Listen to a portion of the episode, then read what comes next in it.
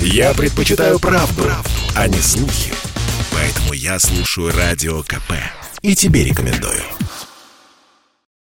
Соединенные Штаты и Европейский Союз угрожают новыми антироссийскими санкциями. Запад намерен помешать якобы российскому вторжению на Украину. Обещают тяжелые последствия. Прицел на наши крупнейшие банки. В числе вариантов воздействия ограничение обмена России рублей на доллары, евро и фунты, пишет Блумберг. Страсти накаляются на фоне переговоров Путина и Байдена. Экономист Игорь Николаев в интервью Радио КП заявил, что страны Запада вряд ли пойдут на этот шаг. Если это будет, то, конечно, это означает ослабление рубля. Ограничение обмена рубля на доллар, евро. У нас не рубль является международной резервной валютой. Поэтому в данном случае рубль не в том положении, когда бы это никоим образом не сказалось на нем. Скажется так, что это будет ослабление рубля. Причем достаточно ощутимое. Я считаю, что вероятность небольшая того, что пойдут на этот шаг, потому что это серьезные действительно санкции, никто не заинтересован в новом таком мощном витке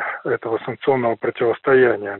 Источники агентства Bloomberg утверждают, что наиболее болезненным будет отключение России от международной платежной системы SWIFT. Но такое развитие событий обернется неудобствами для всех сторон, поэтому рассматривается в качестве крайнего варианта. Прецеденты с отключением от платежной системы SWIFT были, напомнил в разговоре с Радио КП Андрей Колганов, ведущий научный сотрудник и заведующий лабораторией ЭКФАКа МГУ отключение России от системы SWIFT – это ситуация, которая будет достаточно болезненной не только для России, но и для ее торговых партнеров на Западе, потому что это будет блокировать расчеты по сделкам и таким образом наносить ущерб обеим сторонам. Плюс к этому, конечно, SWIFT – это не орган Соединенных Штатов или Европейского Союза, это международная организация. Проводить через SWIFT решение о отключении той или иной страны от этой организации, эта процедура достаточно сложная. Все-таки является достаточно маловероятным.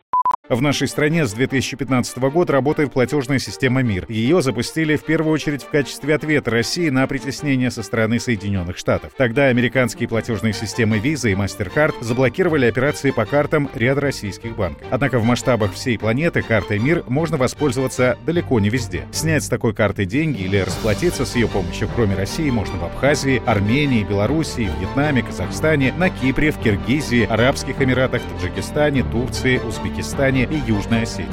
В ближайшем будущем в географию мира обещают добавить другие страны Евразийского экономического сообщества.